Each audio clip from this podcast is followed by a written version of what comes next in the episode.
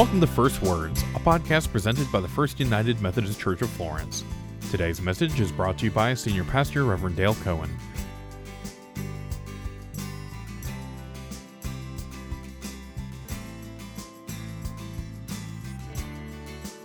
Hey, and welcome to the First Words podcast of First United Methodist Church in Florence. I'm Dale Cohen, Senior Pastor, and it's my privilege to uh, welcome you. Uh, we're continuing our series on the faces of Jesus, and today I'm talking about a light shining in the darkness. And I'm using uh, the inspiration from a painting that Deborah Stubblefield did. And the title of that painting is Light in the Darkness. And you'll be able to see a copy of that uh, on the website. I'm using John's Gospel, chapter 1, verses 1 through 5. In the beginning was the Word, and the Word was with God, and the Word was God. He was in the beginning with God. All things came into being through him, and without him not one thing came into being. What has come into being in him was life, and the life was the light of all people. The light shines in the darkness, and the darkness did not overcome it. Last Tuesday, March 15, 2022, marked the second anniversary of when we first closed our facilities due to safety concerns around the spread of the coronavirus. We anticipated reopening our facility within weeks, but Little did we know at the time that it would be months before we reopened, and then only temporarily. The last two years have been like a roller coaster of emotions, and even though we now feel like we're in a better place, well, there remains uncertainty regarding new strains of the virus. I've heard people describe this experience as living in a fog, or even as an extended period of darkness. It's been a time of uncertainty and anxiety when a matrix of perspectives has emerged with the intersection of medicine, politics, economics, and psychology. Darkness, I believe, is an appropriate metaphor for the isolation and disconnection we've felt, leaving us with the desire for lighter and brighter days. Light is a significant theme in the Bible. The epistle of 1 John opens with this thought this is the message we have heard from God and proclaim to you that God is light, and in him there is no darkness at all. The very first command that God gave in creation was, Let there be light. And of course, there was light. And God saw that the light was good, and God separated the light from the darkness. God called the light day, and the darkness he called night. And there was evening, and there was morning the first day.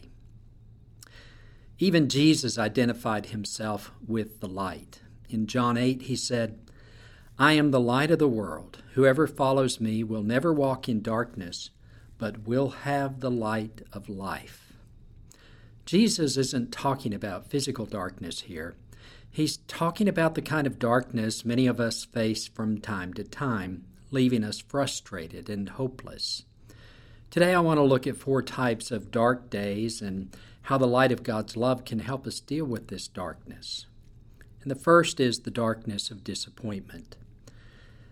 We all know our lives can be disappointing. Things don't always work out the way we hope they will. A little boy was excited on his birthday to see a round, wrapped present waiting for him when he awoke that morning, and he was sure it was a basketball. Imagine his disappointment when he unwrapped it to find a globe. I wonder if the disappointing experiences we have as children can adequately prepare us for the bigger disappointments in life, like when we fail to make the team, or when a relationship ends, or we're passed over for a promotion, or we miss out on an opportunity of a lifetime, or even when we suffer from poor choices we make. When things don't work out the way we plan, we're left to deal with our disappointment. Job, one of the Old Testament characters who suffered tremendously, said this But when I looked for good, evil came, and when I waited for light, darkness came. The only way, unfortunately, to avoid disappointment is to have no expectations, desires, or values. So, unless we're willing to abandon all hope, we're going to experience disappointment. But the second kind of darkness is the darkness of stress. Stress occurs when we feel overwhelmed, overextended, and frustrated. It could result from having more to do than we have time to do, or unexpected expenses that we can't afford, or because we don't have the energy to deal with all the demands placed on us. The psalmist experienced stress and declared, My God, my God, why have you forsaken me? Why are you so far from helping me, from the words of my groaning? You may recognize these words because Jesus borrowed these words on the cross to describe his agony. There are times we've all cried out, Help me, I'm overloaded. I've got too much to do. I'm stressed out. With everything going on, even right now, we're all stressed. Inflation, war, political upheaval, illness. Maybe you have relationship problems. All of these things can cause stress. All these stresses can lead us into a dark period, though, that then may turn into doubt. And that's the third darkness, the darkness of doubt. Life is full of confidence breakers that leave us questioning others and even ourselves. When things don't turn out as we hope, we begin to doubt our choices, the direction we've set for our lives, or even the things we've faith in.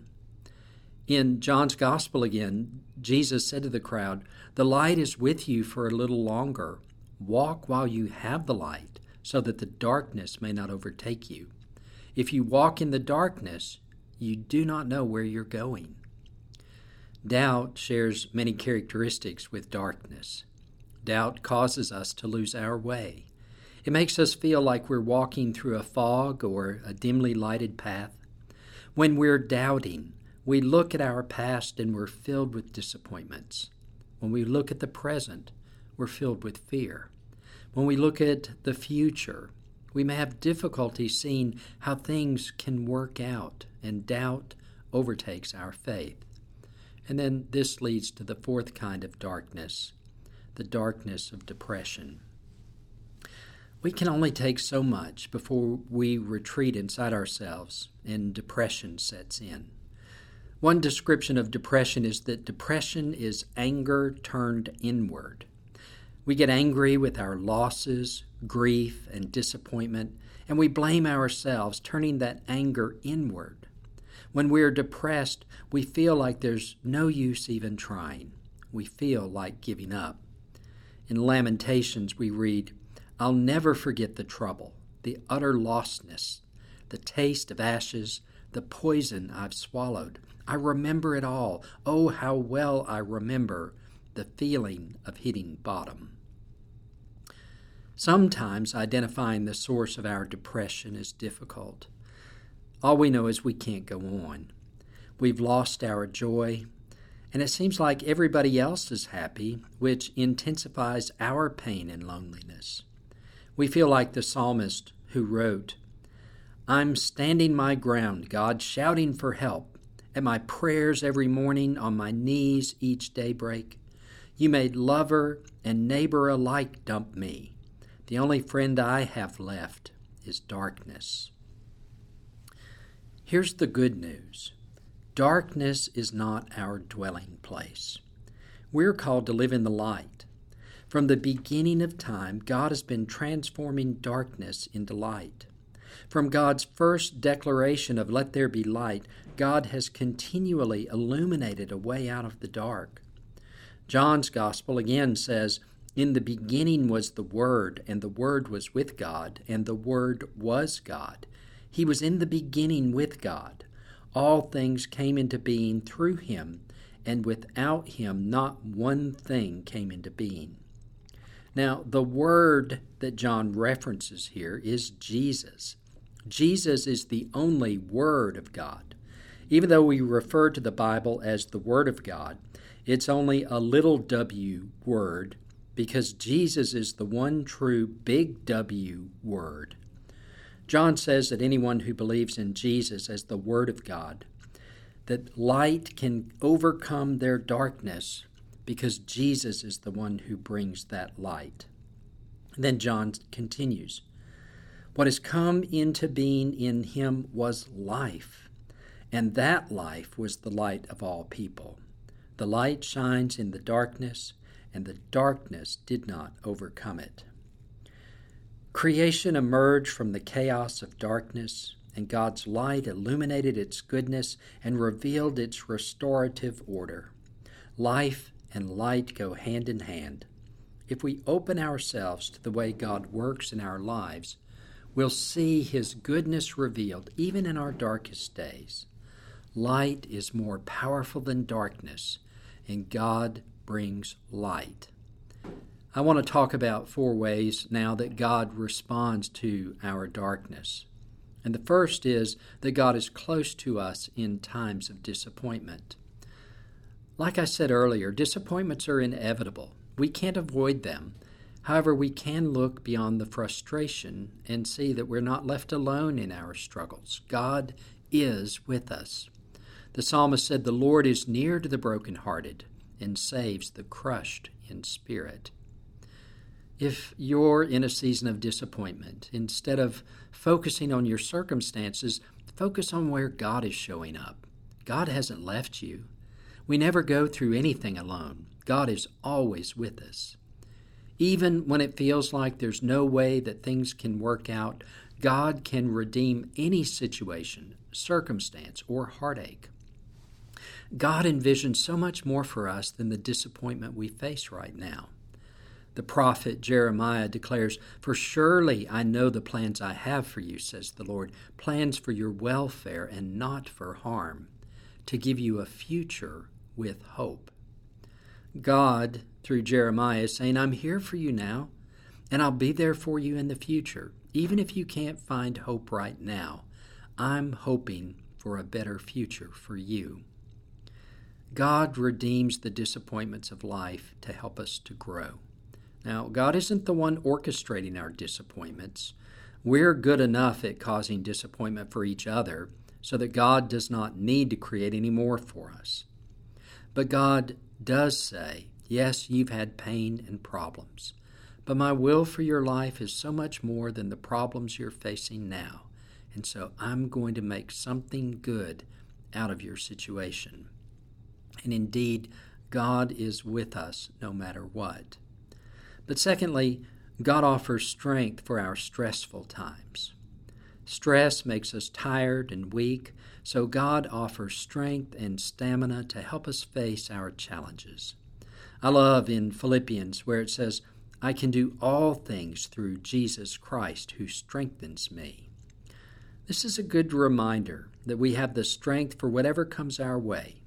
God makes us ready for anything, and we're equal to any challenge. But here's the catch we can't do it through our own power, but only with God's power that is made available through Jesus Christ. Nothing can destroy us because God strengthens us in our time of need. But God also guides us when doubt clouds our way. Earlier, I said some people had described the last two years like we've been living in a fog. Whether it's fog or darkness that keeps us from seeing the light, we'll be okay if there's someone who can guide us. The psalmist declares, Your word is a lamp to my feet and a light to my path. And this is important. We don't have to fully understand everything to believe God is with us. When we're fearful about our circumstances and uncertain which way to go, we have a trustworthy God who will guide our next steps if we're willing to listen for His guidance. Most of the time, we're too busy frantically searching for our own answers that we fail to take time to listen for God's direction. Finally, God encourages us in our depression. When life overwhelms us and we get depressed, God doesn't expect us to just get over it. Depression is serious, and we need to pay attention to what's going on with us. Clinical depression can result from chemical imbalances that require medical help. I encourage you to get professional help if your depression persists. However, even seasons of feeling blue should spark a desire to better care for ourselves. Coming to grips with our depression can teach us important lessons about how we've been approaching life. We may be stuck in destructive behaviors that contribute to our blahs. If this is the case, we need to learn more productive ways to approach life, like adopting new attitudes, thoughts, and choices that will help us get unstuck. God isn't interested in judging our depression, He's interested in relieving our depression. In Ephesians 5, we read, For once you were darkness, but now in the Lord you are light. Live as children of light, for the fruit of the light is found in all that is good and right and true. When God's light of love shines on us, it may at first feel like judgment. Eventually, though, it helps us understand what's going on to help us take the necessary steps to get out of that pit of despair. It's not easy to do this kind of inventory, but it's the only way. The good news is that the light of Jesus Christ has the power to drive away any darkness. The challenge is we've got to be willing to pursue that light and then it can shine into the depths of our hearts.